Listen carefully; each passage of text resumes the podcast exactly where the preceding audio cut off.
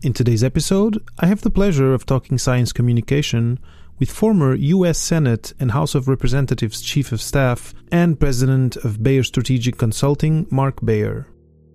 During our conversation, Mark and I talked about best practices when communicating science to non academic audiences, but we also talked about the interface between science and policy and the role researchers and scholars can play in this sphere if you have interest in getting involved in policy, do it. Don't put it off, and and don't don't think that you need to do something uh, out of the gate that's so monumental and time consuming. You know, it can be as easy as following your member of Congress, your state representative on Twitter and seeing what she's doing. And when she does something that you agree with, retweeting it you can do that from your couch if you want to. You can do that anywhere.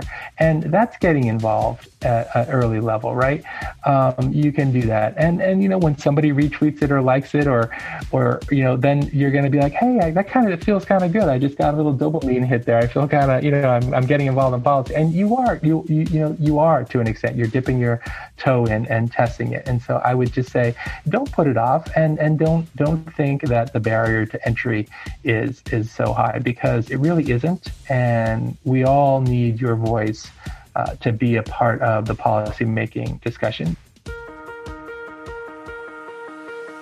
Welcome to Papa PhD with David Mendez, the podcast where we explore careers and life after grad school with guests who have walked the road less traveled and have unique stories to tell about how they made their place in a world of constantly evolving rules.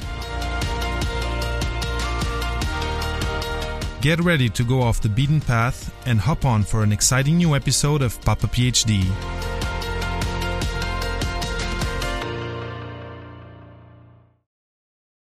Welcome to this week's episode of Papa PhD. Today I have with me Mark Bayer. Mark is an international keynote speaker, coach, and course instructor, helping scientists and engineers get funding, gain influence, and build relationships with their most important stakeholders. Former Chief of Staff in the US Senate and House of Representatives, Mark designs and delivers interactive talks and true to life training that empower listeners with the same proven powerful tools he used to effectively communicate and navigate in the US Congress. Mark's work has appeared in Science and the New Yorker magazine, and he has been featured in IEEE USA's Lesson on Leadership column a guest lecturer in the Science Policy Bootcamp course at Cornell University's School of Engineering, Mark also hosts the weekly podcast When Science Speaks, which explores communication, science policy, and career issues. Mark is a magna cum laude graduate of Cornell University and earned his master in public policy at Harvard University's Kennedy School of Government. Welcome to Papa PhD, Mark. Thank you so much, David. It's fantastic to be here with you. Well, I, am super super happy to have you here, and I, I think just you know the bio uh, the bio points that that I, I just covered are reason enough for me to be uh, over the moon happy to have you on the show, and um, and I, I'm, I'm super super happy because we're in a, in a situation, and right now we're still in the you know living the the COVID pandemic, and this question of policy, this question of uh, uh, science communication and this question of this of having a healthy interface between science scientists and the population at large is so important today. So uh, i'm i'm really really happy to have you on the show today. Yeah well it's uh, you know it's a pleasure to be here. It's an honor to be here with you. I'm a fan of your show. Well thank you very much. And and uh, well I, I, think uh, let's go to the first point which is to present you to the to the audience to the listeners. And uh, yeah, I, am just going to let you talk a little bit more about who you are, uh, you know, how that that that journey that I kind of uh, alluded to in the intro, how it how it happened for you, and how you came to this position today of helping scientists who maybe want to get uh, implicated in in science policy, uh, who want to communicate their science to a wider audience, you know how you got to to to this position, and then share a little bit about the experience uh, you've had uh, interacting with scientists throughout the years, and maybe we can even talk about the situation today because it's a very particular one in the in that aspect.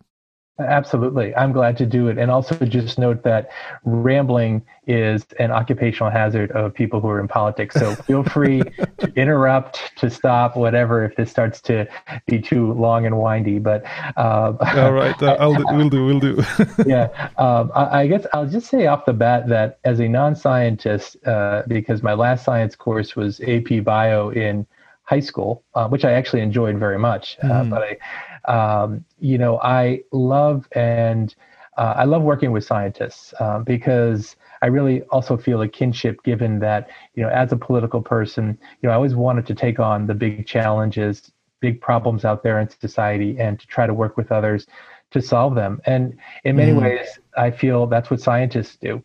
Um, they look out they're they're they're out there on the frontier you know they're trying to figure out really tough problems um, and uh, and be really dedicated and they're motivated by lots of different factors but i think often it's just the motivation to want to do good and make a positive impact and that was really my job description when i worked on capitol hill um, and so you know i started uh, i spent you know as you noted in the intro a long mm-hmm. time about 20 years total working on capitol hill and two different two different tours uh, wedged in between a startup and working for PricewaterhouseCoopers on the consulting side, uh, starting a nonprofit. Um, I had the uh, honor uh, of being called back and going back to the Hill after about a six year time uh, hiatus, I guess you would call it. Um, and then, you know, felt really, um, you know, fortunate to be on the front lines of working on some of these biggest issues at the time Obamacare, uh, Homeland Security. And I came back to the Hill right after 9/11. I got the call from from my old office. Okay. Um, and and went back, you know, to the Hill at that point. Um, and uh, you know, along the way, um, I felt like number one, even though I'm not a scientist, we always had scientists that we work closely with, experts, PhDs, and so forth. Mm-hmm. Many in our own office because we always had AAAS Science and Technology Policy Fellows, and okay. we, you know, we took their expertise very seriously. It's funny because they never worked on the subject matter that they really were a subject matter expert in, that their PhD or postdoc was in, but they applied a way of thinking, a rigor, uh, a system, you know, uh, a thoroughness that mm-hmm. was so important and that we relied on a lot. So I worked very closely with scientists throughout my 20 years on Capitol Hill. Um, and then when I left, I kind of felt like I had been chief of staff on the House side, House of Representatives, done the same, been chief of staff on the Senate side, um, worked uh, part of some some big campaigns. Uh, it was time for a new chapter, and around that same time, when the election in the United States was happening, you know, all of us saw science, evidence, data really being marginalized yes. as part of the policymaking process. It was ideology you know, not epidemiology.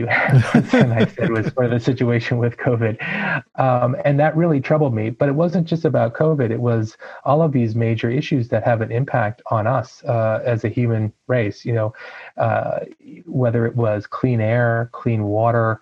Um, just the environment more generally, and the mm-hmm. national mm-hmm. treasures, the natural and national treasures that we all have, our national parks and so forth, right down the list um, to to climate change, uh, which is, you know, of course, the, the biggest existential threat. I always say, like, COVID is up and climate change is on deck uh, because we know that is looming. And we need our best scientists, we need our best minds to be working on these major, really, there really aren't any bigger issues than these. They're, they're existential. So that concerned me that the mm. merits and the data weren't being followed. And, you know, this competing narrative that was based on lies um, was out there and being embraced by lots of people. So I kind of geeked out as, as a persuasion nerd that I am. You know, why do people make certain decisions? How can we influence people um, honestly and with integrity and authenticity and using actual evidence? You know, how can we do that? I, there was a lot in the U.S. of, you know, this is the ten this is the twenty lie. I think at the end it was okay. We just hit forty thousand, and now the administration's over. Um, mm I wasn't really interested in compiling the lies as I was combating them and mm trying to figure out are there ways that we can do this with honesty. And so I started writing uh, about um, this issue. You know. Um, uh, I did a talk at the AAAS conference in Austin in 2018 that was fake news and alternative facts, how to stand up for science when data aren't enough. And mm-hmm. I was really struck by, and I shouldn't have been really struck by, but I was surprised by just the volume of people who were in the room and wanted to to talk about this. And then it sort of hit me that you know facts and data and evidence are really the oxygen uh, on which the entire scientific enterprise depends. So yeah. if you say that's no longer important, um, then you, you basically are just cutting off you know the, the, the life support here for, for this thing that's so vital for all of us and so um, I did some writing. A piece um, was well, that talk at AAAS was included in Science Magazine, and and okay. uh, some other writing. Uh, it was no pressure. The the reporter showed up and he said, you know, I'm just I'm going to write about this. This is right before I mm-hmm. started talking. I said, you know, that's okay. I had a lot of experience in this kind of situation, and I worked in the Hill. And then the president of AAAS said, you know, we've never done these sorts of talks before. And I said, oh, that's I'm so glad I can you know be be a part of it. And, said, and this is the very first one that we've ever done. oh said, my! Okay. I said, okay. but, you know? but you know what? I, am not surprised that the, the the the the room was full because it's it's an issue that has so many variables, and you know, it, it's emotion, it's um, or a sense of being uh, in, in, an in group or out group compared to other people. There, it's there's so many things enmeshed in this question of fake news and and and why people adhere to them. That uh, I, I know in, in 2018 I can see how many people were interested on listening to you like talk about it and maybe give them tools to combat it. It's not it's not an easy thing to deal with.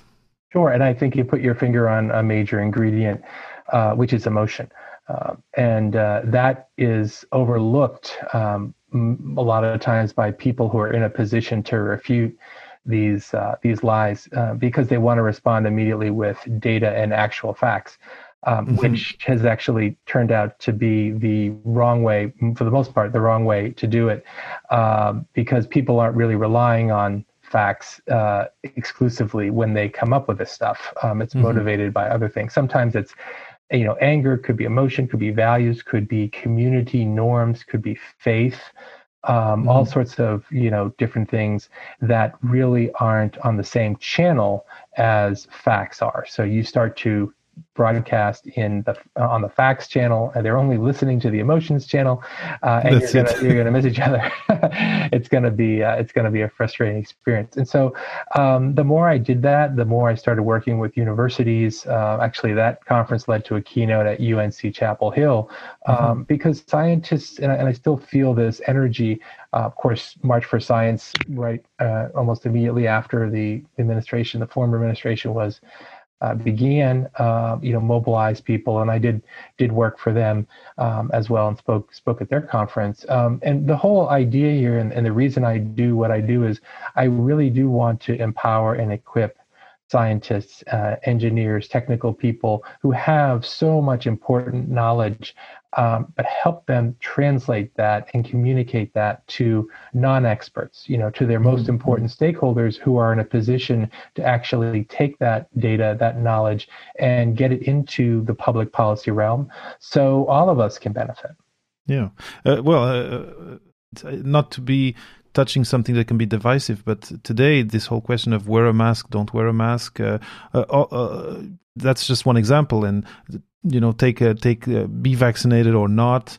It's if you think about it in terms of data and of science i think it's pretty clear what to do. But the thing is like you were saying people some or you know a, part of the population is not uh, attuned to just what the science says. And there's so many other things that are weighing in on their decision to want or not to comply with these things that it's true that that uh, you know for sure someone who comes from a space of science and, and numbers and logics might have a hard time having a, a, a, discussion and convince people that you know that what they are saying and that the data they're presenting are uh, uh bona fide uh, reasons to to yes follow these these instructions. I, I, I this totally makes sense now.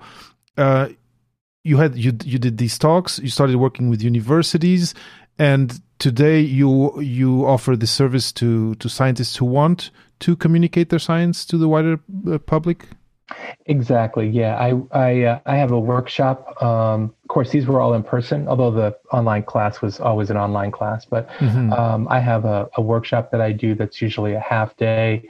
Um, it can, you know, it's it's really about unleashing your power as a scientist because even though we've been talking about emotion and the fact that scientists often live in the world of data, scientists also have a lot of underlying assets already mm-hmm. um, that can be effective in the policy environment. They just need to be reoriented uh, a little bit in this, you know, new world or this different world, I should say. Uh, and then I also offer an online course, which I started a couple years ago, which is how to effectively communicate your science to any audience. And just a brief note about that, I I actually am offering the latest round. I usually do it about once or twice uh, a year Mm-hmm. Uh, and the latest round is coming up on February 18th, as it turns out. Um, mm-hmm. And uh, if anyone is interested in learning about uh, the course uh, and wanting to potentially sign up for the course, um, they all they need to do is if they have their phone, they can just text Science Speaks, which coincidentally happens to be close to my podcast name, Science mm-hmm. Speaks, uh, to 44222. Uh, and then they'll they'll send their email. They'll get prompted. They'll send their email, and I'm happy to send out information about the course. This is great. And uh, just to be clear to the listeners, this is one week after the air date of the episode. So we're it's airing on the 11th of February, and uh, you know, and we're recording way before. But with the magic of podcasting, it, this is airing exactly one week before the beginning of the program. Uh, so perfect. And you know what? I will also share that information in the show notes of the episode. Thanks, David. I appreciate. it.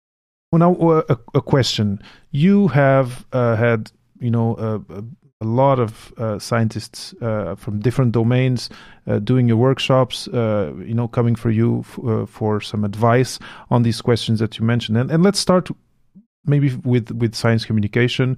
Um, can you maybe share uh, with me and with the with the, the listeners what you found? Um, you know, maybe a, a couple of main roadblocks or common mm-hmm. roadblocks that uh, that scientists coming to you have that you consistently have to deal with or, or to teach them to to mm-hmm. uh, to work around?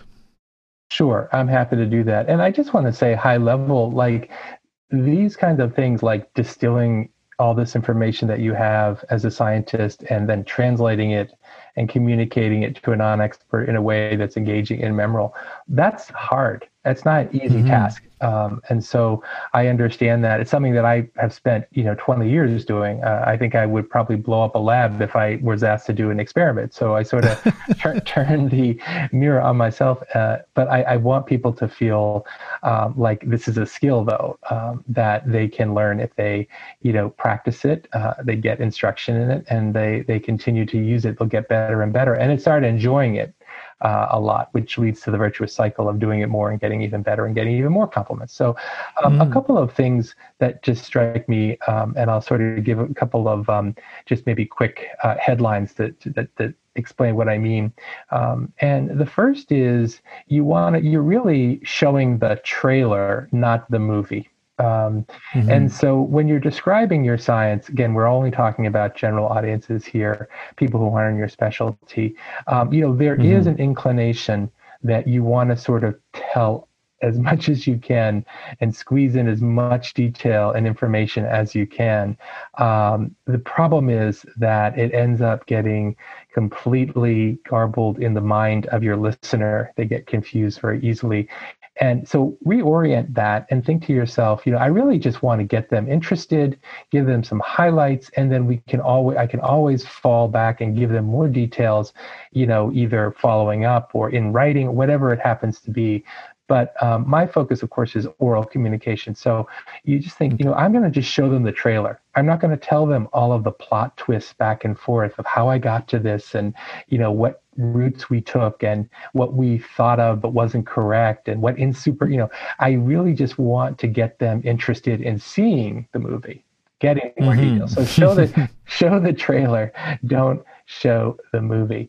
Um, and then sort of along those lines, you think, well, okay, that sounds great well, how do I do that? right? How do I actually do that? So yeah, how do you choose? Because for a scientist, all all those details seem, can seem to be important, right? right. You, but you need you need to have a to, to kind of to be able to decide. Okay, uh, there's a cutoff.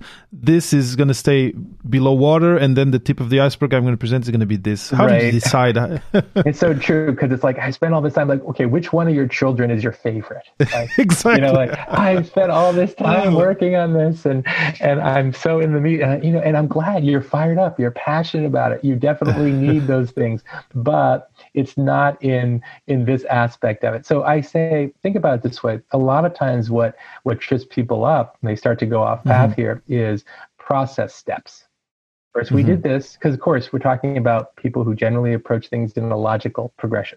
We tried this, then we tried that, then we tried the other thing. Oh, then we found out it didn't work. Or if we adjusted it slightly, it would look. You're think of yourself so process steps. If you find yourself talking about different interim process steps that you took to get to some result it can be an interim result um, but some kind of you know more relatable result. If you find yourself talking about you know, all the things that you did to get there, then you know that you're you're veering off path. It's sort of like mm-hmm. if you ever heard like you know you might be a redneck if you know there's that Jeff Foxworthy comedy mm-hmm. sketch. You know you might be uh, going too deep in the weeds if you're talking about all of these process steps. You don't you don't want to do that um, and so um, so think about that if you're starting to do that because also kind of envision yourself uh, talking to uh, a friend or an acquaintance that you just met, and you're walking along and you're talking about your work. Every time you say something that that person doesn't understand, what they're thinking in their head is, What did he just say? What did she just say? I don't quite understand mm. this. And they start to think about trying to decipher what you just said. Now, the meantime, you're continuing to walk right you're still yeah. and you're like now you're like five paragraphs into something different right so that means that your your friend there starts falling behind in the journey. You keep walking and keep talking. Maybe he or she figures out something and then catches up a little bit. But the more you do that the more that person falls behind the conversation until finally they just give up. They're just mm. so far behind. Maybe they'll check in. You know that's usually when they're reaching for their phone. They're like okay I, I surrender. You know this is like too much in the weeds too complicated. I can't relate to it. I don't have anything to latch on to, to in my real in my in my own non-scientific outside the lab world mm. to hmm. really understand what you're saying so if you think about that you know you want to keep that person walking side by side with you continually bringing them along in your conversation and ways to do that like you said you know show the trailer not the movie um, and then use examples and uh, uh, that are real you know real world examples. So you know it's kind of like you know what we're trying to figure out it's sort of like insert thing that the person's going to understand mm-hmm. right? You know it's um you know it's like when you're climbing a mountain and you're looking for the different like i had this one of the stu- students come up students in the course come up with some great you know examples. A neuro you know neuroscientist in this last go around from u chicago was mm-hmm. talking about something that was very complicated. She basically you know how does the brain like register what is the brain doing when it sees say a dog like what's happening like with these zeros and ones right mm-hmm. in the brain these electronic these um, electric you know uh, bursts you know what what are the neurons doing? I mean that's a very complicated thing particularly when she said because once you understand what it might be doing when it sees a dog guess what? It's doing something different when it sees a wet dog when it sees the wet dog, it's like, oh, don't climb on me. I mean, I can still see her her excitement. But when it sees the dog, just walk up to it. It's oh, a different feeling. Your brain's doing something different. Mm-hmm. So she used some just great analogies and metaphors to talk, you know, talk about that. Um, and it was it it kind of very quickly uh, made it comprehensible to uh, non-experts, uh, people like me who don't have any experience in there. So think about what's it like um, you know think about what is this like that that my listener can understand from his or her real world makes me think of uh, the you know the CRISPR Cas9 uh, uh, Nobel Prize, and there was one term that kind of bubbled up, and I think it kind of represents what you just said, which which is you just you know I I heard journalists saying, well, it's they're molecular scissors that cut mm-hmm. DNA in specific sites that, and then uh, we're able to re to you know paste another part of DNA in there. And that's this right. expression molecular scissors. When I listen, I was like, okay, this is genius because right. it it in, it encapsulates so much. yeah, right. In so in so little and in something right. so relatable. Right. And just on that, David, I'll just quickly tell you because sometimes what I get as pushback when I say use something like is like, yeah, but it's not exactly the same thing as what I'm talking about. Mm-hmm. And I said, uh, I know it's not the exact same thing you're talking about because if it were the exact same thing you're talking about, it would be the thing. But guess what? The person doesn't understand the thing. So you have to give them something that's similar. Like, you know, when you say molecular scissors, yeah, well, it's not because there's no, you know, there's no hinge and there's, yeah, that's, that's fine. You know, and you can get to those really nitty gritty details, maybe to a subset of your listeners if you have to, mm-hmm. but they're never going to want to learn about your research if they're not immediately attracted to and interested in, drawn to what you're saying. And you can mm-hmm. only do that by giving them things that are relatable to what they do, where, where you're giving them more results and not process steps, interim steps, and you're making it relevant, you know, to their everyday. Mm-hmm. It, it totally makes sense. So right now I see two two there's like two steps that you've mentioned. The first one is you have a bunch of children but you're gonna be only be able to talk about two or three of them. that's that, that, that's that's that's the first one, or else you're gonna lose the person. And right. the other way to lose the person, it's and it's kind of the second step is if you you you you turn on your microscope and you go into very very small detail, and you need to to widen the angle and find the similes and, and metaphors that will talk to the person. Right, right. There's one more thing I'll add that's a little different that people don't always think about, which is this doesn't have to be and really shouldn't be a monologue. Like if mm-hmm. our goal here is to keep our listener engaged, active, following the conversation, um, ask questions. Ask them some questions uh, along the way. You can start with a question. Who here has ever heard of a molecular scissors? Like you know mm-hmm. or what do you think of you know or you know anything along those lines immediately like right away because as as folks who study neuroscience and, and other related fields probably know the principle and something i talk about also in a course the principle of primary uh, uh, sorry primacy and recency is very mm-hmm. important so the first thing that i say and the last thing i say you're really going to zoom in on Mm-hmm. So I need to get you right away interested in what I have to say. Um, and then I can give you a little bit of backstory, make it relatable, things like that. Um, and then at the end, I'm sort of going to give you a reprise of the beginning uh, refer back to it in some way, maybe slightly differently, but still the same sort of idea. So the mm-hmm. person who leaves, you know, um, is leaving. Really, it will stay with that person. Uh, the mm-hmm. primacy uh, and recency. Sometimes you you may have heard of the idea in journalism. They say, "Don't bury the lead." Mm-hmm. Um, they mean is you have a great sentence here about what this whole thing is about, why it matters, you know, what some uh, implications are for the future, you know. But guess what? It's on page two. Mm-hmm. They're never the reader's never going to get to page 2 mm-hmm. um, it's they they need to get this right away. So let's move that up. And just the last thing on that point I'll say is um, it's not get do, figuring that out immediately. It's almost impossible when you just go run. You, you do your one one through. You do your run through sort of your rough draft uh, first version, um, you have to get it all out and then go back and look at it and see, okay, what, where, where is that really attention grabber? What do I want to include in my trailer? Um, mm-hmm, you can't mm-hmm. do that straight off the bat. It's very, very difficult.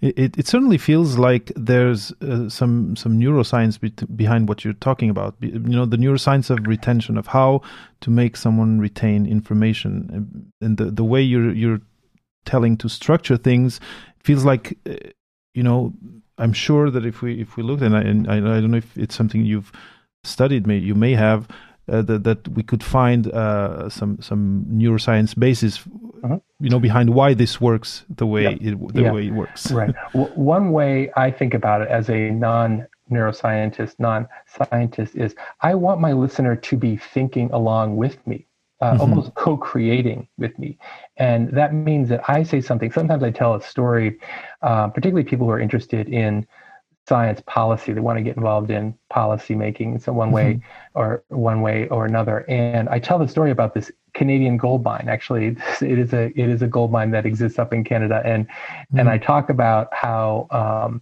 you know I walk through that story and I show you know a couple of slides about it, and then you know I'll have people come up to me and say, hey, you know, how are you? And I say, have we met before? And I say, yeah, you're the Canadian gold mine guy, right?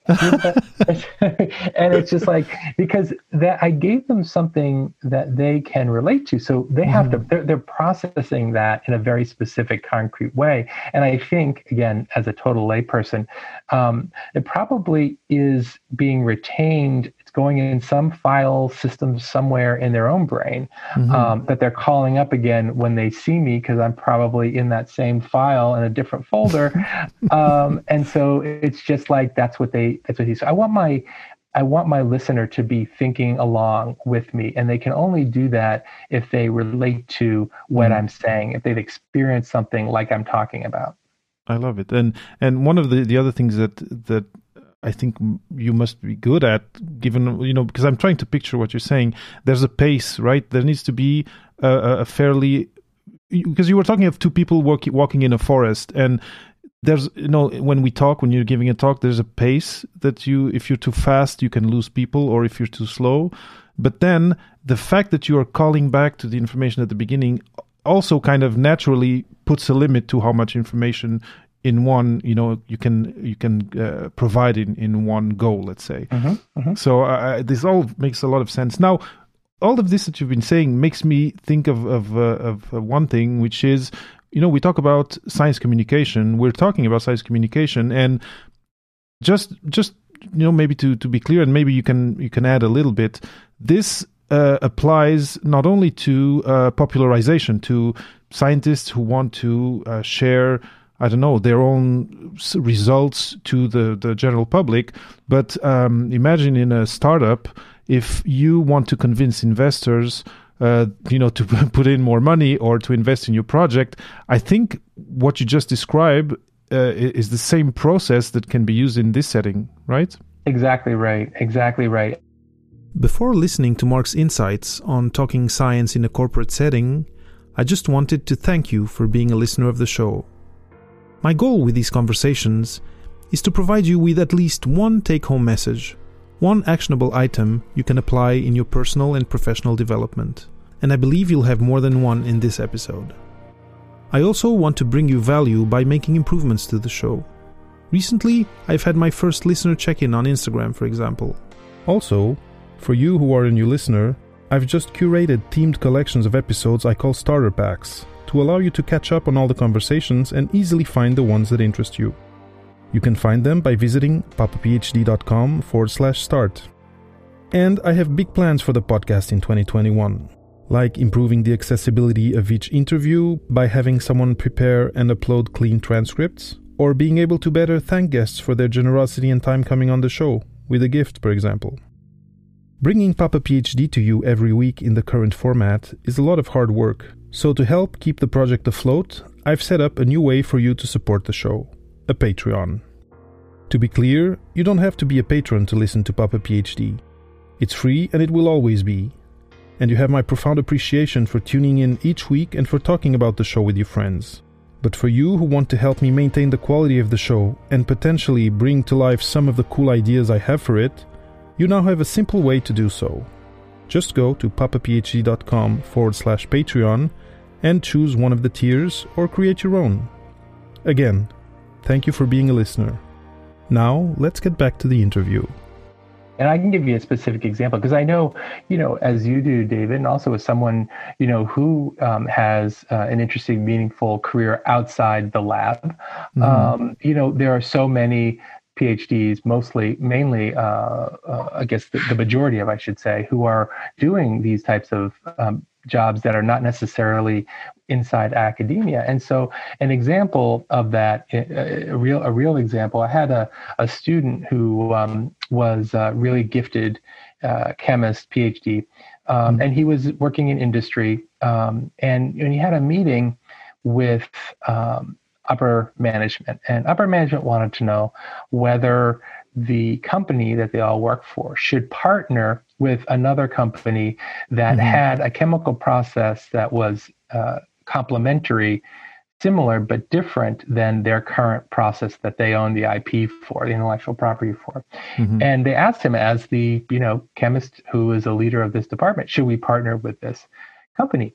And you know, he told me this story, and he basically said, you know, I spent all this time talking about the ins and outs of our chemistry, and you know, the details of the the our chemistry, then of course the details of their chemistry, mm-hmm. and you can imagine as these upper management, like that's not what they either can understand or want to know about, um, and so, but he was really having difficulty answering that specific question. So finally, and again, with good reason, this is not training that a lot of PhDs are receiving finally he got around to the point of look their chemistry while it might be a slightly a slight improvement over what we have it is uh, different enough that we would have to either hire new people to work on this or we'd have to retrain people to work on this and mm-hmm. because it's only slightly better it's not worth it Okay. And so I think everybody in the room sort of exhaled. 30 minutes later, was thinking like, we're not getting those 29 minutes back. Um, and and just felt like you know this is that's all we wanted right was that one minute. But but when you're not used to exercising that muscle and it, it, again it takes practice um, it it does take a while to get it into you know uh, into into fighting shape so to speak mm-hmm. and, into being able to communicate it uh, in that way. And and he realized that and he was frustrated you know, by that. Um, so that's one of the things that uh, an application sort of that you're talking about. You're talking to investors. Uh, they they they just have you know what what you know what are the what what's my return on investment going to be? What are the mm-hmm. risks? You know, I don't want to know the ins and outs of the technology. Uh, I don't understand it and it's not my role really to know the ins and outs of it. Um, I just need to know is it going to be profitable? Who's going to buy it? What are some of the risks out there, and so forth. So if I start going into sort of the details, all about you know, which is my comfort zone, right? Mm-hmm. Uh, my, as, as the expert, I'm just going to lose people, and it's going to be frustrating. It's not going to be successful. Yeah, it's funny. A, a recent um, a recent guest on the show, uh, Fabrice Marquet. Marquet. He's in Monaco and he he has a PhD, but now he's he's in the in, in a um, startup incubation uh, business.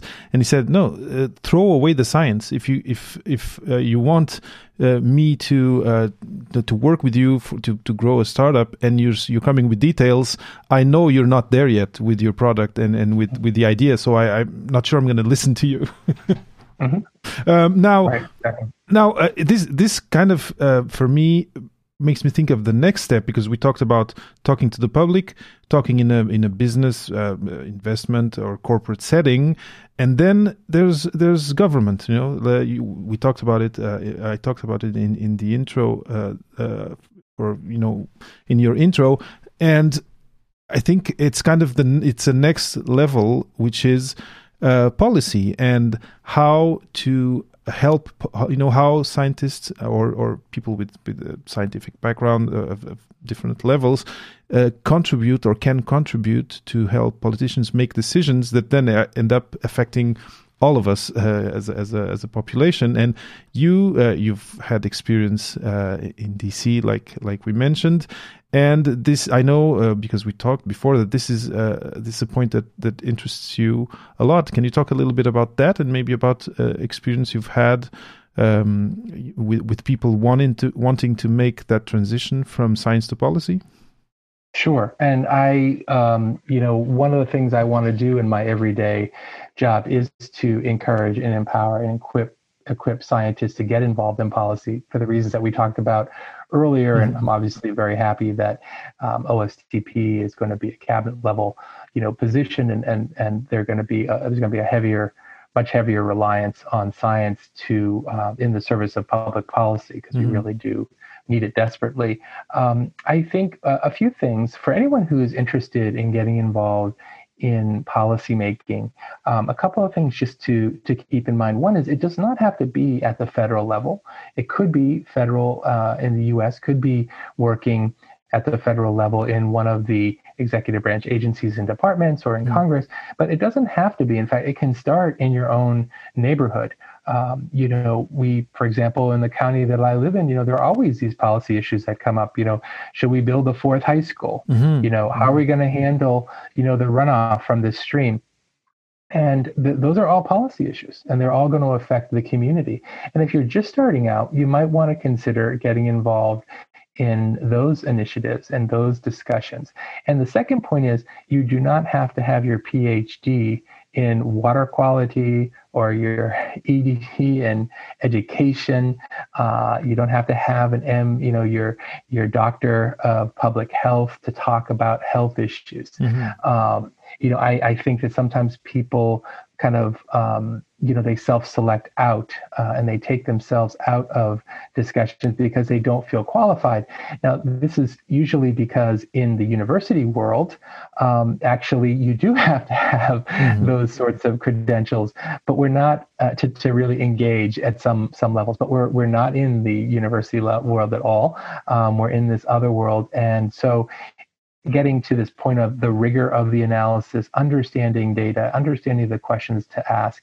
These are all really process, uh, just you know, um, the, the the the system, the systematic thinking. This is all training that is so relevant to to these uh, issues, these mm-hmm. public policy issues, and that all PhDs, postdocs they're receiving, um, and so you can really put those to use at the state and local level, and of course at, at the other levels of government. But just something to think about is don't narrowly interpret your own expertise um, and say, well, I can't participate because I'm not an expert as defined in the university world, mm-hmm. because you're not in the university world.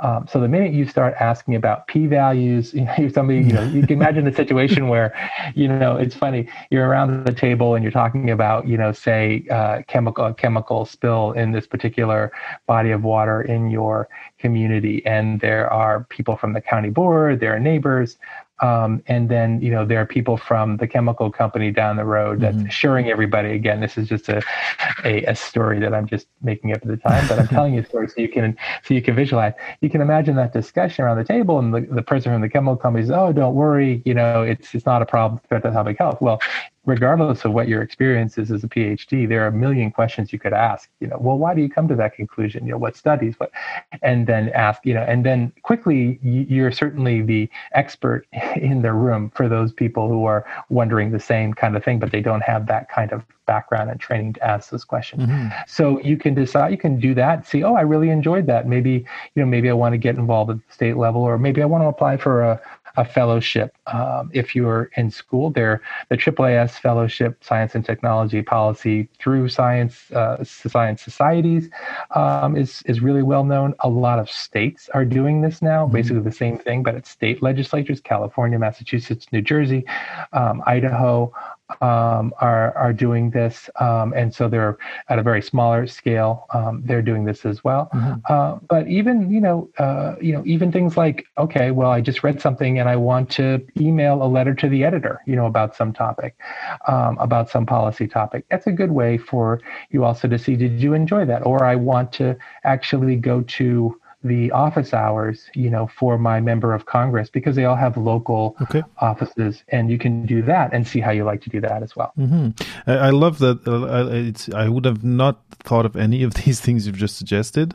Uh, the only the only thing that I that I have seen is that uh, some universities, some uh, graduate schools have uh, science policy clubs, or or uh, you know groups of people, or or even people can be can get involved in university in policy related to to, yeah. to university but it's really interesting that what you're saying that this is a skill and it's uh, and, and you can see if you have a taste for it but by doing it in different uh, settings that that are uh, that and at different levels, some closer to you, and then eventually some at at a, at a, a larger scale. Let's say it's really really really interesting.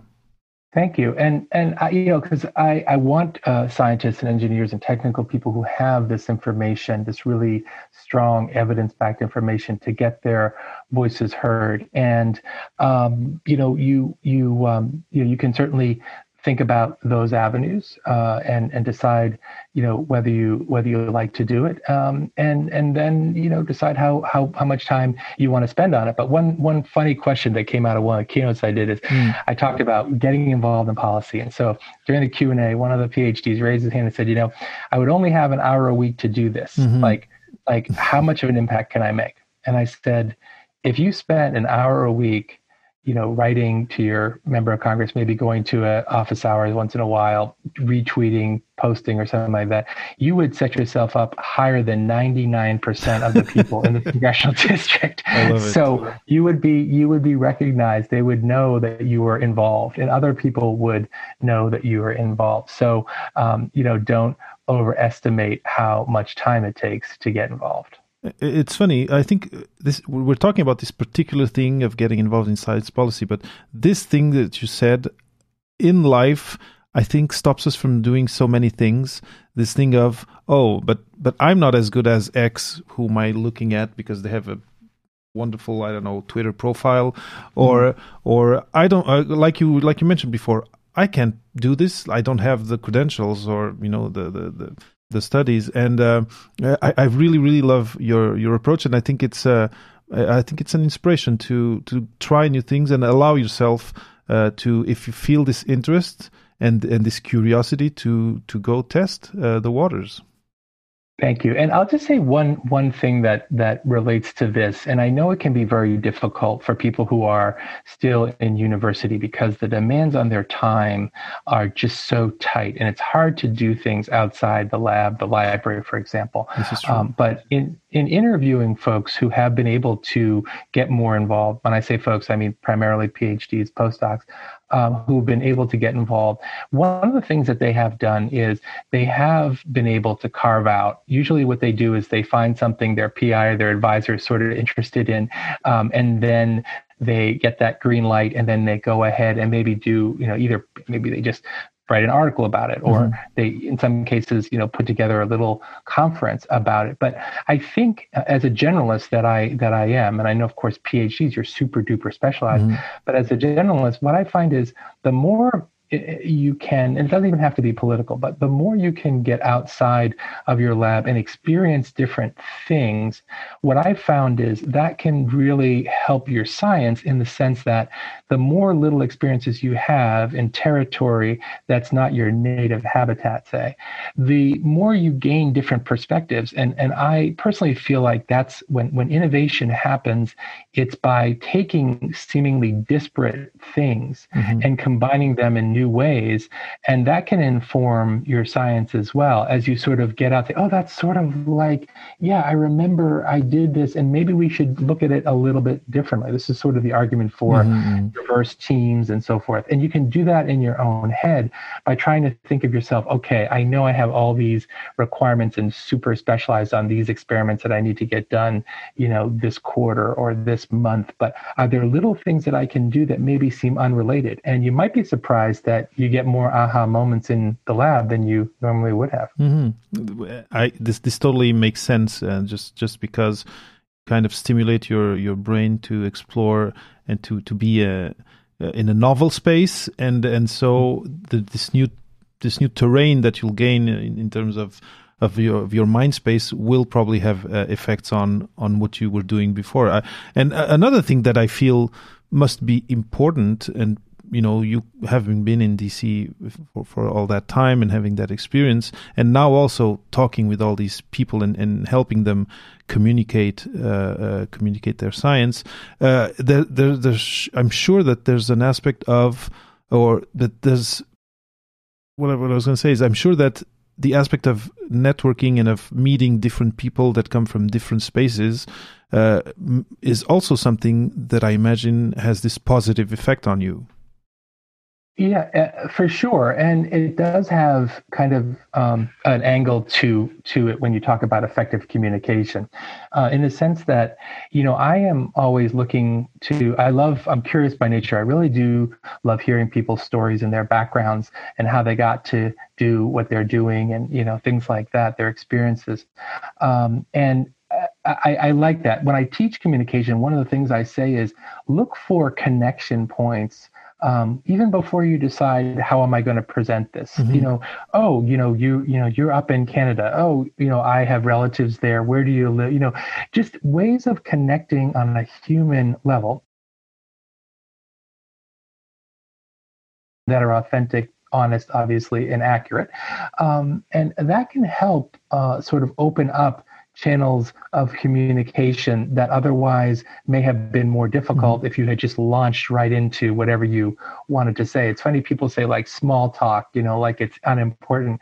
Actually, there's it's there for a reason because I think you sort of want to warm up, mm-hmm. you know, with with your listeners a little bit before. It's one of the reasons why uh, you ever hear politicians at, at, a big rally, you know, it's so great to be here with my friend so and so that the crowd knows, and be back in XYZ town, um, which I haven't been in in four yeah. years.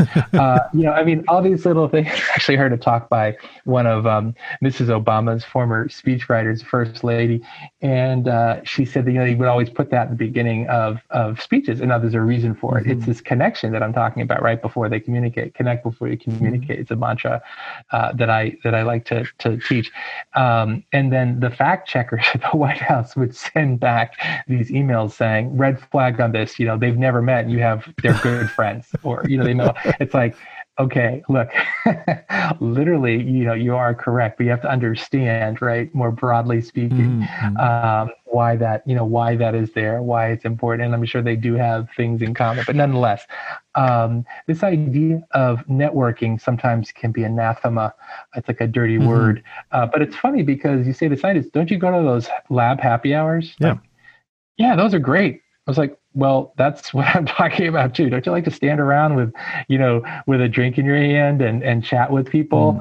Mm. Um, yeah, you know, I love, well, really, that's what I want to think about when it's networking. You know, what what do you, you know, it's what do you like to do? You know, again, asking questions in the beginning to try to discover some common humanity that we all have things in common. Mm-hmm.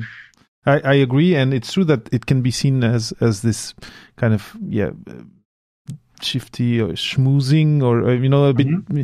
yeah shady but uh, mm-hmm. i can i can understand totally where you're coming from with this thing about authenticity it's it is important and and and then it flourishes into something else eventually and you know it's very true and and we as humans are social beings right and i i had someone on on my show a while ago allison shapiro who's great um, and she talks about um, publishes public speaking expert mm-hmm. uh, works with a lot of uh, women executives. And you know, you look at polling, you can see that fear of public speaking is right under fear of snakes as what people are most scared of.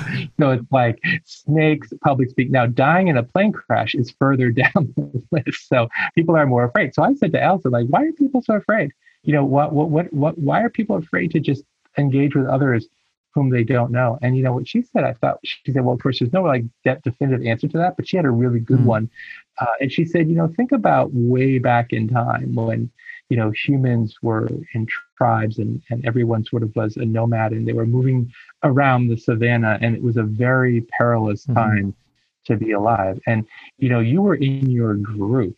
Um, and if you got split off from that group, if you were ostracized, if you were exiled, mm if maybe you said something to offend you did something that was viewed by the leader um, as so egregious that you were cast out from the group. Um, well, that was fatal, right? That was you, were, you weren't going to survive on your own uh, out there. And so she said she thinks that there is some of that same hardwiring mm-hmm. uh, that is still firing in our brains um, that really makes us worried about putting ourselves out there because there could be bad hmm. consequences. Mm. Of course, they're not. They're not going to. That doesn't include death generally, uh, although in some totalitarian regimes it does, unfortunately. But in, for our conversation here, um, embarrassment and things like that are what people people fear. Um, but thinking about doing it authentically, as you mentioned, David, um, and trying to find commonalities that don't have to be monumental. You know, we went to the same college. Mm-hmm. You know, we traveled to the same place. I'm interested. You know, we talked earlier. You know, your family roots are in Portugal. My wife and I are thinking about traveling to mm-hmm. Portugal. Um, you know, these are as long as it's done authentically and honestly, and it's not done in a transactional way. I think sometimes people who who who operate kind of in the world primarily of just logic think, well, they have something that I want. I'm going to ask them for it. I'm going to get it, and then I'm going to either move on, you know, or that's it. And I find that way of thinking it's short it, it's short sighted and and it, it, makes it more difficult for people to to really want to help. Sometimes I talk about the lawnmower principle. You have a neighbor who you only really talk to when she wants to borrow your lawnmower, right? And it's kind of like, look, asking for a loan is not a big deal. I'm not using it, right? I know she's going to return it. It's going to be in fine shape after she's done. So I don't have a negative feeling about that person, but I don't really have a strongly positive feeling about that exactly. person either, because I sort of on some level feel she's just using me for my mm-hmm, mm-hmm, mm-hmm. um, and wouldn't it be nice if maybe, you know, when she was, you know, hey, I'm going to the supermarket, you need anything, like just reach out mm-hmm. proactively once in a while. And that would totally change my perception. And maybe at some point i could say to her hey i just you know i just happened to see that you know lawnmowers are on sale. You can get one really cheap or someone's giving away a brand new lawnmower two, two, two blocks down. You might want to check it out. Um, and that becomes more of a relationship rather than just a request. I, I love the example. Yeah yeah. And the yeah that's uh, actually I, I was kind of looking for that idea of the transactional versus uh, an authentic relationship. And i think you just just put the finger uh, on it uh, Mark, re- okay. reaching the, the end of, of the, the interview, and um, it, I, I just want to keep on, keep on talking because it's so pleasurable, but we're gonna have to, to, to kind of close. And we talked about uh, you know how to uh, uh, adapt uh, your discourse and and um, and uh, kind of choose what you're going to say and and maybe some, leave something behind the curtain when you're going to talk with with the public. We've also talked about how um, this process of choosing and and deciding uh, what you're going to share uh, uh, how we can apply in a corporate space um, we've also talked, uh, and I, I, find this really interesting, of how you can step by step move towards a role in in policy, um, and you know maybe just to kind of finish, uh, and I, again staying on this this policy question because I think I have a feeling that with all that's happening, with all this question of the the pandemic, uh, and and of the, all the things that need to be done to kind to fight it, that people with the scientific background may have more and more of a, of a place, uh, you know, in in in the, the, the public arena, in this uh, in this uh, capacity of uh, explaining things and and bringing knowledge to to community. Maybe if you have uh, and, and, you know I've I haven't asked, asked this uh, or I haven't mentioned this or that I was going to ask you this, but if you have some last few words for people who are listening and who do feel this urge, be it to to uh, combat fake news or to go into policy, but they they feel a bit lost. You've already shared a lot of how to get there. But um, maybe if uh, if they feel this urge to do it quicker and to do it now, I don't know if you might have some advice for them and uh, and yeah, and then um, maybe just share where they can reach out to you, where they can find you, and uh, and you can maybe remind us of the name of um, of your your workshop that's coming up next week. Sure, I, I would be glad to. And I would just say if you have interest in getting involved in policy, do it. Don't put it off. And and don't don't think that you need to do something uh, out of the gate that's so monumental and time consuming you know it can be as easy as following your member of congress your state representative on twitter and seeing what she's doing. And when she does something that you agree with retweeting it you can do that from your couch if you want to. You can do that anywhere. And that's getting involved at an early level, right? Um, you can do that. And, and, you know, when somebody retweets it or likes it or, or, you know, then you're going to be like, Hey, I, that kind of, it feels kind of good. I just got a little dopamine hit there. I feel kind of, you know, I'm, I'm getting involved in policy and you are, you, you, you know, you are to an extent, you're dipping your toe in and testing it. And so I would just say, don't put it off and, and don't, don't think that the barrier to entry is, is so high because it really isn't. And we all need your voice uh, to be a part of the policy making discussion because when it's not, then decisions are made uh, by alternate means and based on other, I would say, you know, non evidentiary, non science backed reasons. And that's dangerous for everyone. Uh, that is dangerous for everyone. So scientists, I you know I would just say if you're you know you're out there listening, how do I do this? Yeah, something as easy as social media, something as easy um, as making an appointment to actually you could make an appointment to to talk to um, you know your say district office. Um, say, I'll just give you a specific example. Say you were mm-hmm. really concerned um, about um, ulcerative colitis, you know, and you're doing research related to uh, the microbiome, which I know is very, very popular mm-hmm. uh, these days. Um, and so he said, you know, maybe your research has something to add. You know, all you could you could call up your local congressperson's office and say, you know, can I speak with the staffer who handles healthcare? Um, and I'm from, I'm a constituent from so and so place. You need to mm-hmm. establish yourself. Sort of, why should they listen to me with the deluge of information and people coming at that office? Well, they're going to listen to you when you lead with the fact that you're a constituent, um, mm-hmm. and then you'd like to talk to the healthcare staffer. And um, one way or another communicating with that person and saying, Hey, I'm from XYZ town in the district or state, um, and I'm doing research on um, the microbiome. And I know that the member is on the health committee or is interested in, in healthcare and always trying to tie it to, you know, the, the member's interest or why they should care. And then you can begin a back and forth. You could even say, I don't have any particular request, but I do have some resources, you know, that might be helpful. Mm-hmm. Can I send you a very, a one pager, which is sort of the currency of Capitol Hill. Okay, okay. Anyone who's busy, you know, to do to do that, uh, and just of information, and then you start to build more of a relationship. Um, and you might be surprised. You might get an email saying, "Hey, you know what? We're going to introduce." Some the boss is going to introduce legislation on this topic. Would you take a look at this section of the bill mm. and provide some feedback? And and that's really great. Um, that's how you know. Okay, now I'm you know really in, inside and, and having specific input into into national policy in this example. I love it. It's so simple.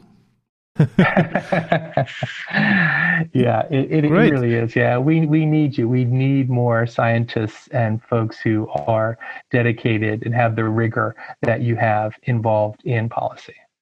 It, okay, it's so funny because this week's episode, the, the episode that I published in the week uh, that we're recording this, it's in French uh, it's with the person in France who's uh, who's um, directing. So in in the government, who's directing the largest uh, uh nationwide uh, science festival. Mm-hmm.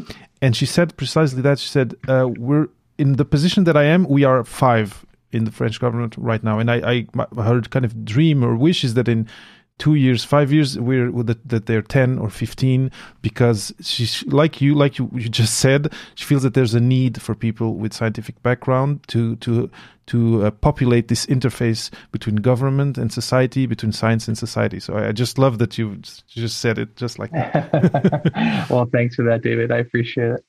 So so where can people find you online? How can people reach out to you if they have questions or if they uh, they want to talk a little bit about uh, your workshop? Sure. Uh, well very easy. The, the first is you can just simply text science speaks to 44222 that's science speaks with an s at the end to 44222 you can also go to bayerstrategic.com.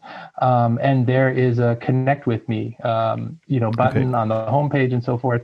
Um, you can do that. It gives you an opportunity to say what you want to talk about uh, and a good number to reach you. And I'm always happy to, to talk to, to folks who um, have interests like those of your listeners. So that's probably the easiest two ways. You could certainly follow me on Twitter at Bayer Strategic as well if you do that. And, and I welcome LinkedIn uh, requests to connect as well. Um, so if you you know look up Mark Bayer, maybe one or two other people, um, but you'll recognize sort of what I do by the description, and I'd be happy to connect with you on LinkedIn as well. Perfect, Mark. This has been a great pleasure. Uh, I, I, really, uh, I, I, really feel that it, the, the the episode is packed with really actionable points for people who want to communicate and even want to go into policy, very practical one. So I want to thank you uh, very much for having accepted my invitation, for being here on Papa PhD. Um, and um, yeah, I, I, I, all of these links that Mark has mentioned will be in the show notes. So if you, you can, you can go back 10 seconds and take note.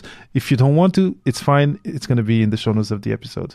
So again, Mark, thank you so much for having been here today. It's been a great pleasure, and and uh, I, I think uh, the listeners uh, will have a treat listening to our interview.